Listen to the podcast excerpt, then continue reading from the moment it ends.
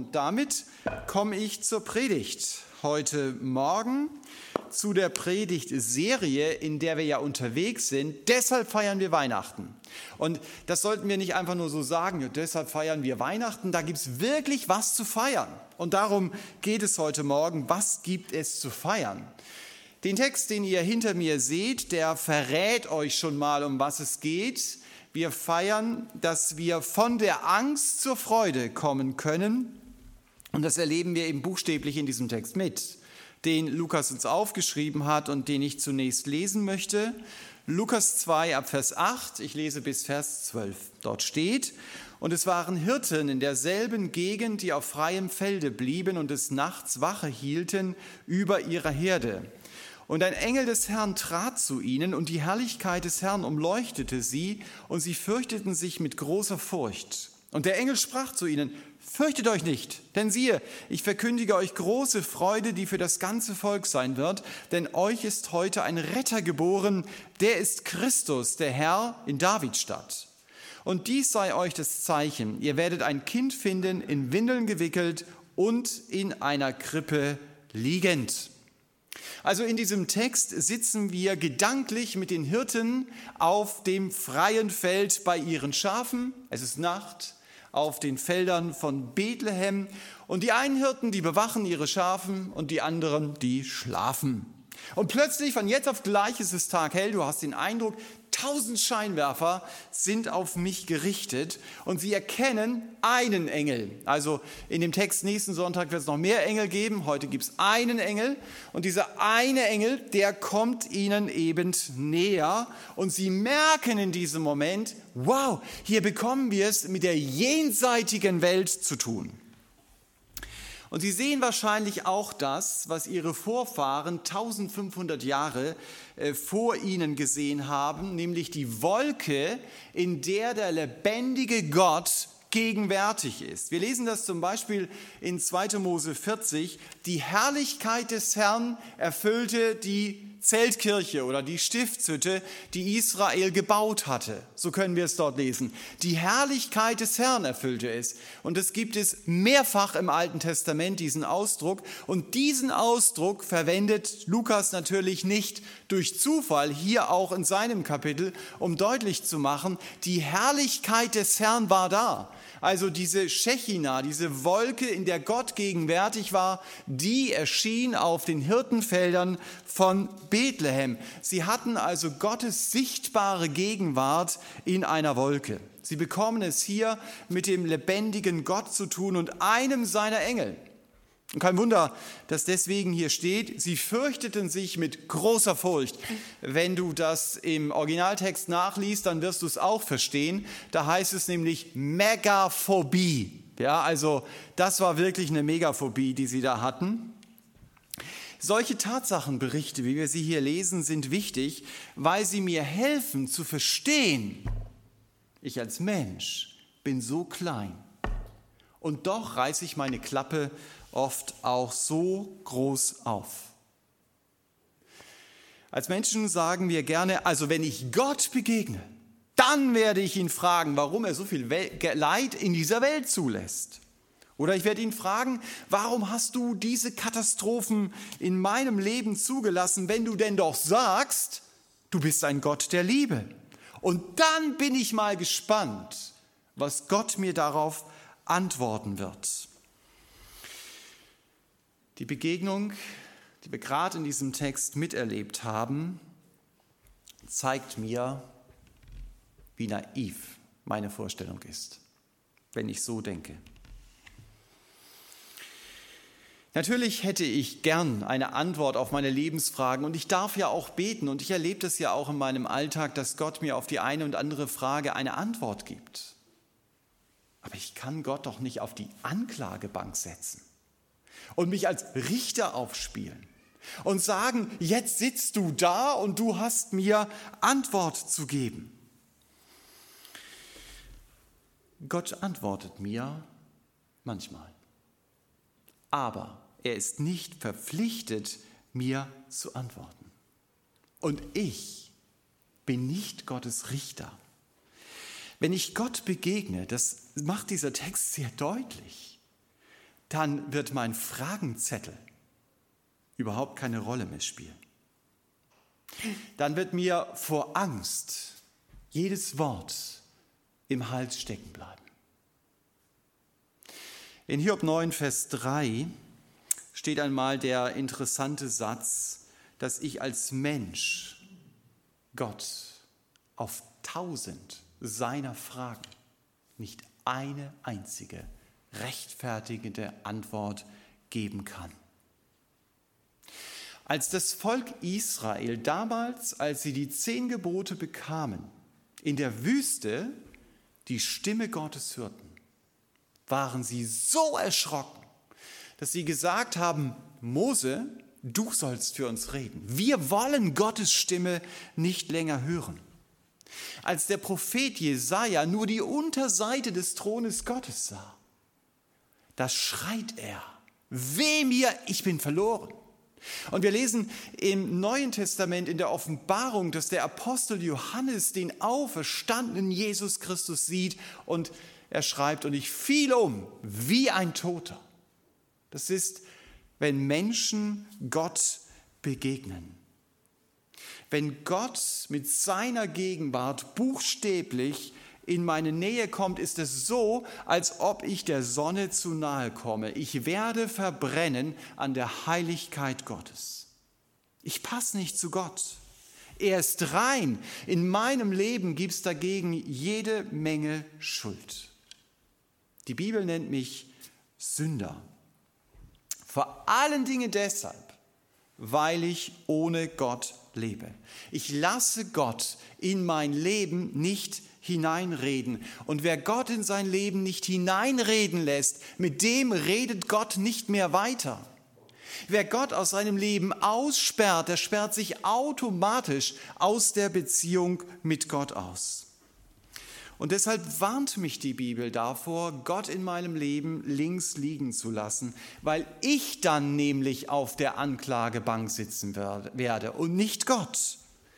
Und weil Gott mein Richter ist und weil er mein Urteil sprechen wird und dieses Urteil wird sein, geh weg in die ewige Trennung von mir und die Bibel sagt, das ist die Hölle. Das sind klare Worte. Das zeigt aber auch, was dieser Text mir hier vermitteln will, wie das ist, wenn ich dem lebendigen Gott begegne. Und wenn wir in diesen Text hineinschauen, dann ist es zunächst mal ganz wichtig, dass ich die Angst der Hirten verstehe dass ich sie nachvollziehen kann, denn die war berechtigt, diese Angst. Und nur wenn ich diese Angst verstanden habe, dann verstehe ich auch, warum schlussendlich die Freude durchbricht. Wenn das mein unausweichliches Schicksal wäre, ich muss in meiner Sünde vor Gott stehen, dann sollte ich wirklich, wie diese Hirten hier, eine Megaphobie bekommen oder man könnte es vielleicht auch anders ausdrücken, eine Heidenangst. Aber der Engel sagt jetzt, fürchte dich nicht. Und ich höre das und ich sage, sorry, habe ich mich verhört? Hat er wirklich gesagt, fürchte dich nicht? Das ist doch gar nicht wahr. Ich muss mich doch fürchten. Ich muss mich doch vor Gottes Heiligkeit fürchten, denn ich werde an dieser Heiligkeit verbrennen. Nein, sagt der Engel, du wirst nicht verbrennen, denn ich verkündige dir eine große Freude und diese Freude ist für alle Menschen. Es gibt keine Ausnahme, es betrifft jeden Menschen, also betrifft es auch mich. Und diese Freude ist, ich soll von der Angst zur Freude kommen. Und wie heißt dieser Weg zur Freude? Der Engel gibt die Antwort, du kommst von der Angst zur Freude, indem du glaubst, auch für mich ist heute ein Retter geboren. Und das ist die Weihnachtsfreude. In Bethlehem in dem Geburtsort des König Davids, das wird hier auch kurz erwähnt, wurde der Retter geboren, der mich vor dem heiligen Gott rettet. Das erleben wir hier mit. Und dieser Retter heißt Jesus Christus. Und dieser Retter ist die Freude, die Gott mir gibt, weil Jesus Christus das Ende der Furcht vor Gott ist. Wir feiern also Weihnachten, weil es stimmt, Gott schickt seinen Retter. So ist diese Predigt benannt, so habe ich diese Predigt benannt. Gott schickt seinen Retter. Um es mit einem modernen Bild zu sagen, Jesus tritt in meinen Kleidern in die Gegenwart Gottes und er verbrennt. Er stirbt dort meinen Tod. Und er gibt mir seinen Wärmeschutzanzug, mit dem ich in Gottes Nähe kommen kann, in dem ich Gottes Heiligkeit aushalte und nicht nur einmal in Ewigkeit, das auch, aber schon hier auf dieser Erde. Ich darf in seinen Kleidern leben, während er in meinen Kleidern starb. Aber um wirklich vor Gott stehen zu können, muss ich das tun, was hier die Hirten machen. Sie machen sich auf die Suche, aktiv, um dieses Kind zu finden, diesen König in der Futterkrippe. Gott, der Sohn, wird arm, damit ich reich werden kann, damit ich eine Beziehung zu Gott als meinem Vater bekomme, der mein Leben erfüllen möchte. Praktisch heißt es, ich komme im Gebet zu Jesus und ich sage aus Überzeugung, bitte vergib mir alle meine Schuld. Und die kann ich ihm sehr konkret benennen. Meinen Zorn und meinen Stolz und meinen Egoismus, meine Unreinheit, meinen Geiz. Vor allen Dingen die Sünde, dass ich mich selbst in meinem Leben zu meinem Gott gemacht habe. So ein ehrliches Gebet ist der erste Schritt zu einer Umkehr, der erste Schritt auf einem anderen Weg, der erste Schritt zu einem Leben mit Gott. Gott will mir vergeben, wenn ich ihn darum bitte. Das ist die gute Nachricht für jeden, der mit unvergebener Schuld in seinem Leben unterwegs ist. Und Gott kann mir vergeben. Das macht dieser Text sehr deutlich. Er kann mir vergeben, weil es einen Retter gibt, der meine Schuld auf sich genommen hat und der dafür gestorben ist. So dramatisch ist meine Schuld. Ich sage ja manchmal, naja, okay, das macht ja jeder. Nein, Jesus musste sterben für das, was jeder macht, für das, was ich getan habe. Aber weil er starb, deshalb gibt es eine Hoffnung. Eine Hoffnung, zu einem Leben in tiefer Gemeinschaft mit Gott. Und dazu bin ich berufen. Dazu hat Gott mich gemacht.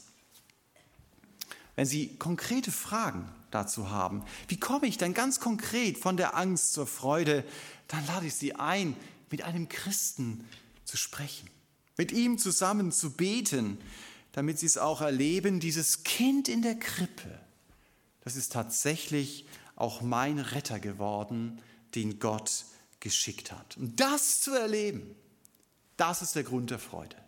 Das bringt Freude in mein Leben und die Gewissheit, das tiefe innere Wissen, ich muss vor Gott keine Angst mehr haben.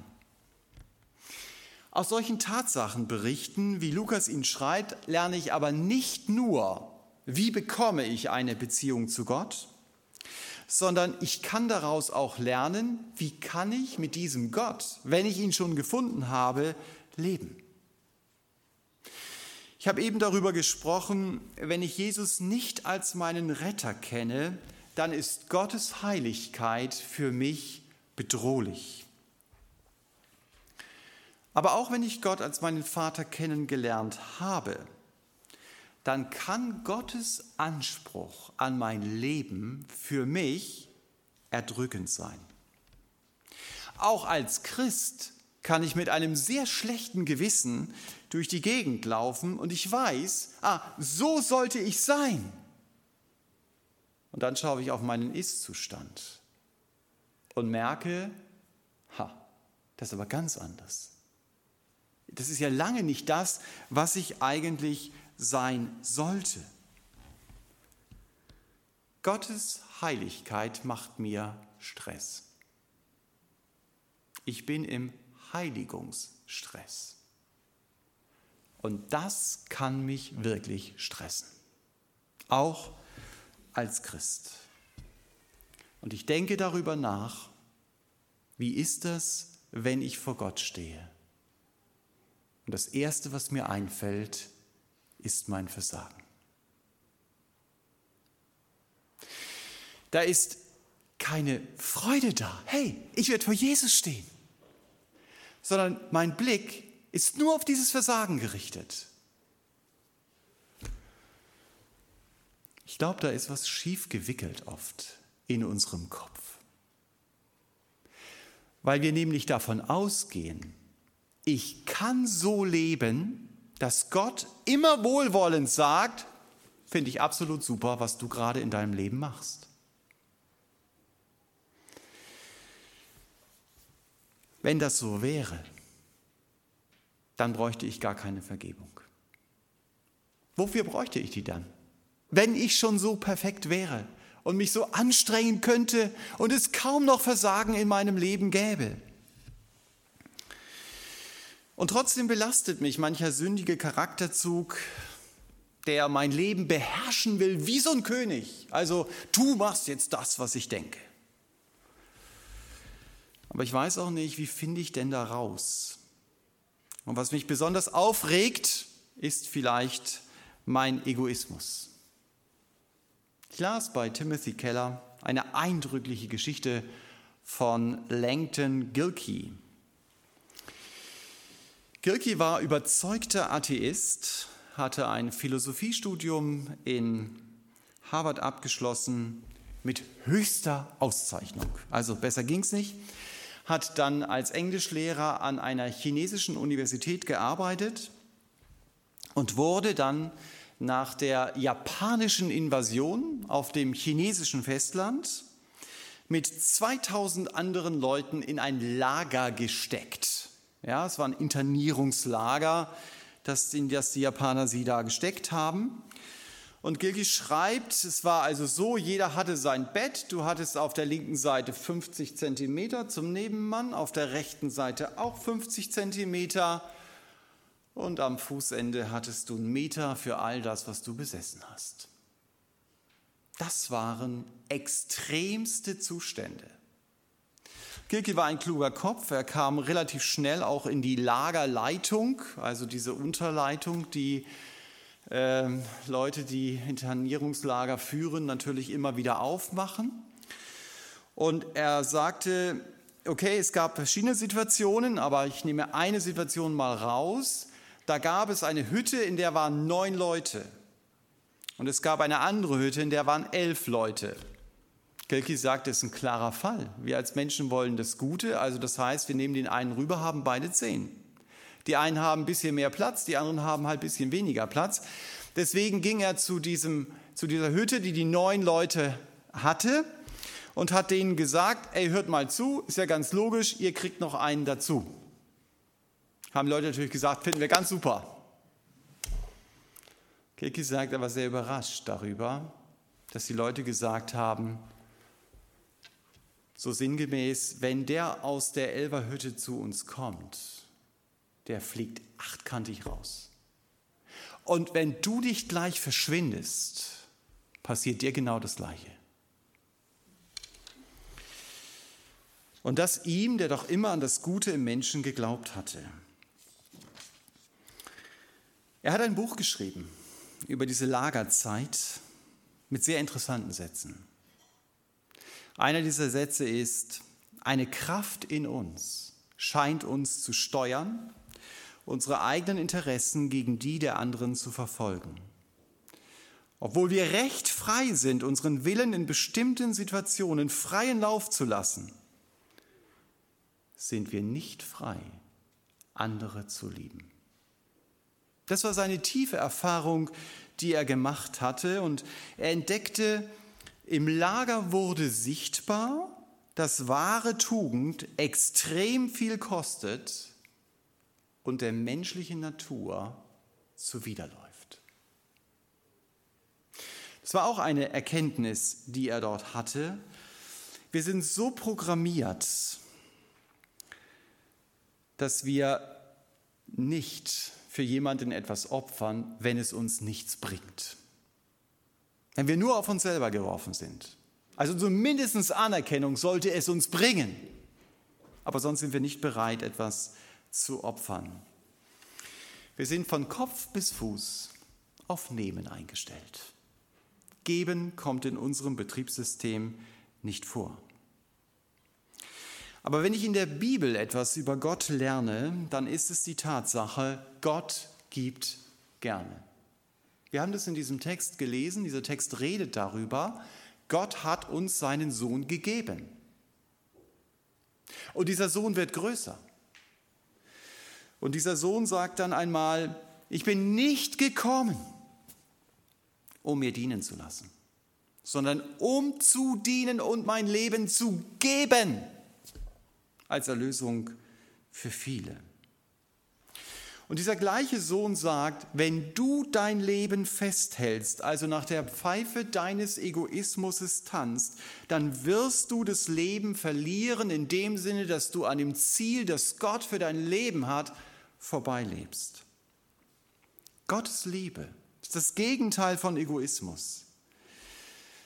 Und doch ist es so, wer zu Jesus umkehrt, der wird trotzdem merken, der Egoismus will mich natürlich weiter bestimmen. Und wenn ich weiter der Empfehlsempfänger für meinen Stolz und für meinen Egoismus bleibe, dann wird Gottes Liebe in meinem Leben nicht wirklich sichtbar werden. Gilkey hat in seinem Lager einen Menschen kennengelernt, der anders war. Er beschreibt Menschen, die sehr fromm sind in seinem Lager. Und er sagt, die waren noch schlimmer.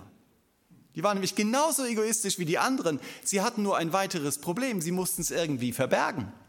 Ja, sie mussten irgendeine Maske tragen, damit die anderen das nicht so sehen. Aber er sagt, es gab einen, der hat sich von ganzem Herzen um andere gekümmert. Und du hattest nicht den Eindruck, dass er irgendetwas verbergen muss. Er hat sich eingesetzt für andere. Und Gilki schreibt, ich kam mit ihm, einem Heiligen, so nahe, wie ich sonst niemand gekannt habe. Und als dieser Mann starb, so sagt er, war das Lager wie betäubt. Denn er war so anders gewesen. Und die Frage ist, wo, woher hatte dieser Mann die Kraft, so anders leben zu können unter diesen schwierigen Umständen. Der Name dieses Mannes war Eric Liddell. Es gibt einen Film über ihn, Die Stunde des Siegers. Er war Sportler, er war Christ. Was kaum jemand weiß, ist, dass er eben auch in dieses Internierungslager gesteckt wurde und dort starb. Ich fand es spannend, hier lebt also ein Christ ganz anders in diesem Lager. Es wird Gottes Liebe durch ihn sichtbar. Wie ist das möglich? Die Antwort steht in unserem Text. Mir ist ein Retter geboren. Das hat er erlebt und das hat er gelebt. Und deshalb kann ich mich freuen. Deshalb kann ich auch anders leben. Ich kann doch mein Betriebssystem nicht verändern, aber das muss ich auch gar nicht. Gott sagt schon im Alten Testament, ich will dir ein neues Herz geben und dieses neue Herz ist nicht auf dich gerichtet, sondern es ist auf mich gerichtet. Und deswegen hat es auch ganz andere Auswirkungen in deinem Leben auch für mein Leben mit Jesus gilt. Ich verkündige dir eine ganz große Freude und diese Freude ist, dass dieses Kind in der Krippe dich von deinem Heiligungsstress rettet. Jesus ist also nicht nur der Retter für die Folge der Sünde, sondern er ist auch der Retter aus der Sünde, die mein Leben als Christ auch weiterhin bestimmen möchte. Gott will seine Liebe durch mich leben, so wie er sie durch Eric Little in diesem Leben und in diesem Lager gelebt hat. Und das zu erleben ist spannend. Vielleicht kennst du auch Situationen, du reagierst positiv in einer bestimmten Situation. Und dann trittst du zurück und denkst, hey, das ist meine Reaktion? Also normalerweise hätte ich hier ganz anders reagiert. Weißt du, was du dann erlebt hast? dass Gott in seiner Kraft es möglich gemacht hat, dass du anders reagieren konntest. Die Kraft ist da, aber ich muss mich darauf einlassen. Ganz ehrlich, wenn ich das hier so lese vom Eric Little und dann denke, okay, der Thomas Powileit wäre auch in diesem Lager gewesen, ich kann euch ziemlich sicher sagen, dass ich nicht so aufgefallen wäre, weil ich meinen Egoismus kenne und weil ich weiß, äh, dass er viel zu viel Mitspracherecht in meinem Leben hat.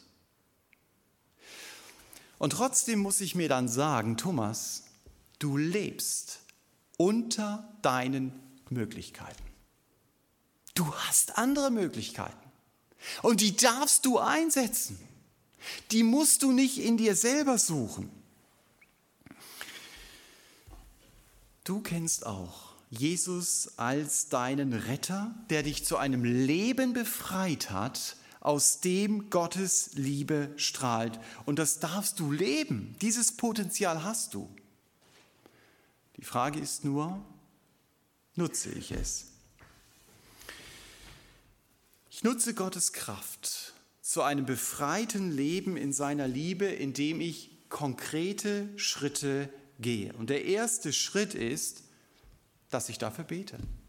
Und dass ich sage, Herr Jesus, mach du doch bitte deine gebende Liebe in meinem Leben und durch mein Leben sichtbar. Und wenn das meine Sehnsucht ist, die ich da im Gebet ausdrücke, dann wird Gott mir immer wieder Ideen schenken, wie ich Ja zu seiner Liebe und Nein zu meinem Egoismus sagen darf.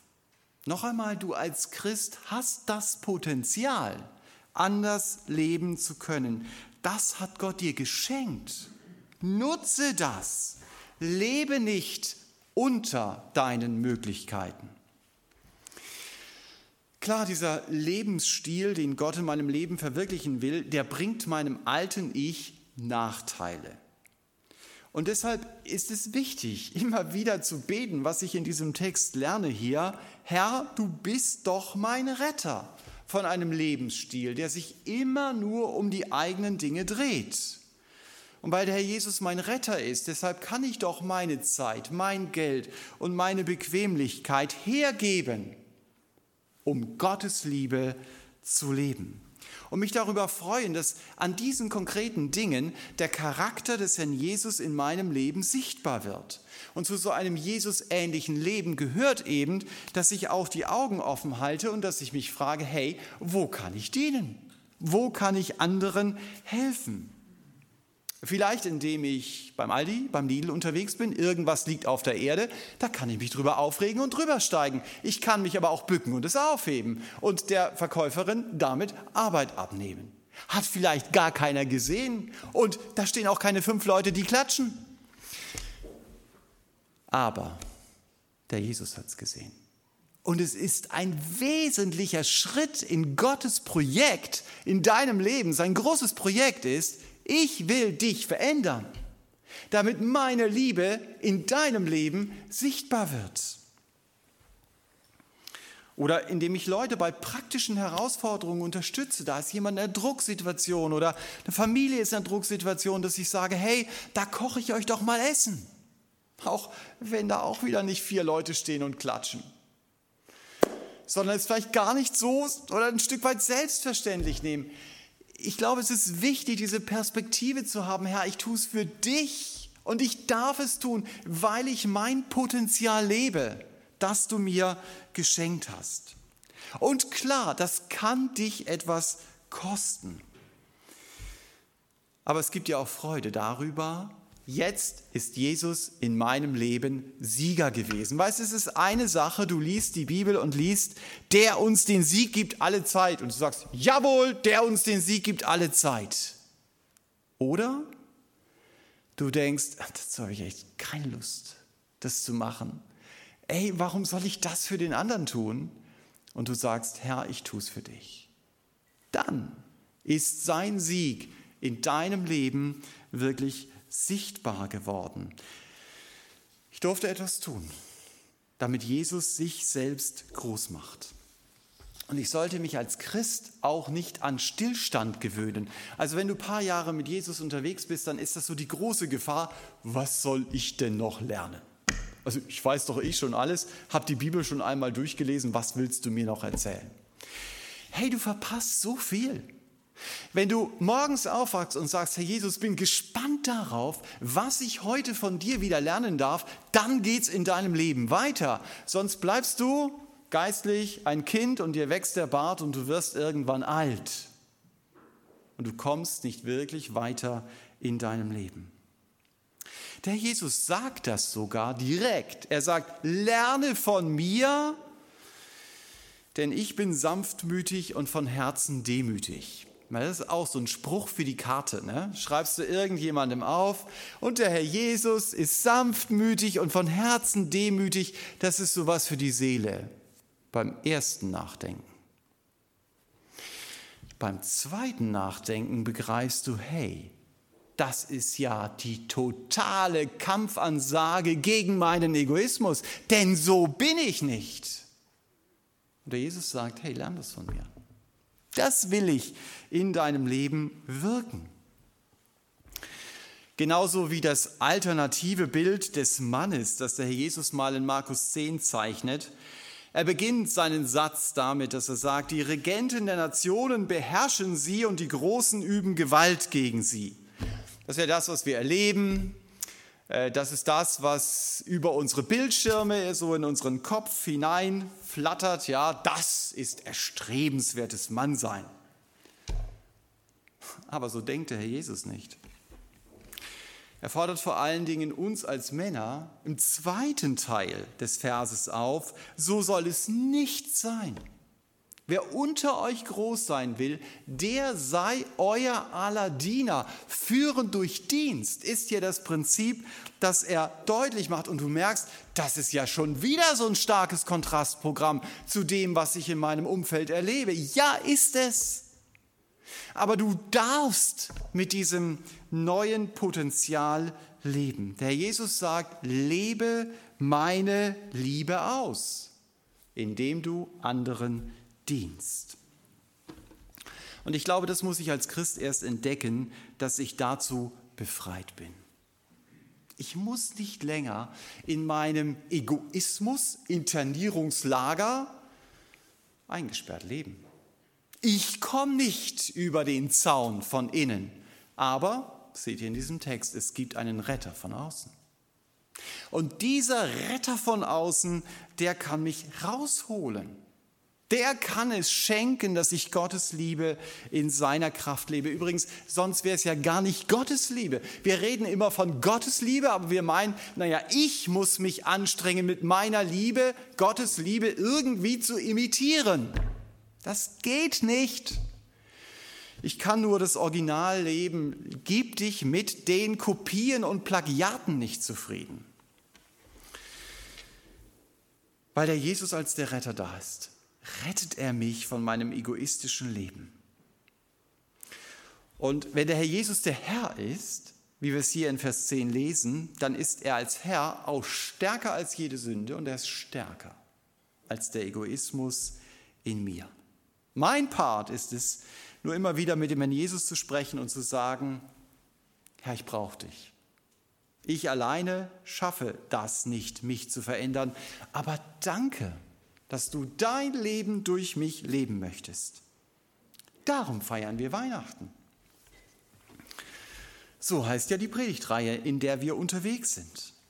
Und heute Morgen ging es eben um dieses Thema, Gott schickt uns seinen Retter. Und dieser Retter heißt Jesus Christus. Und wenn ich noch keine Beziehung zu ihm habe, dann ist sein Tod die Grundlage dafür, dass ich eine Beziehung zu Gott bekommen kann.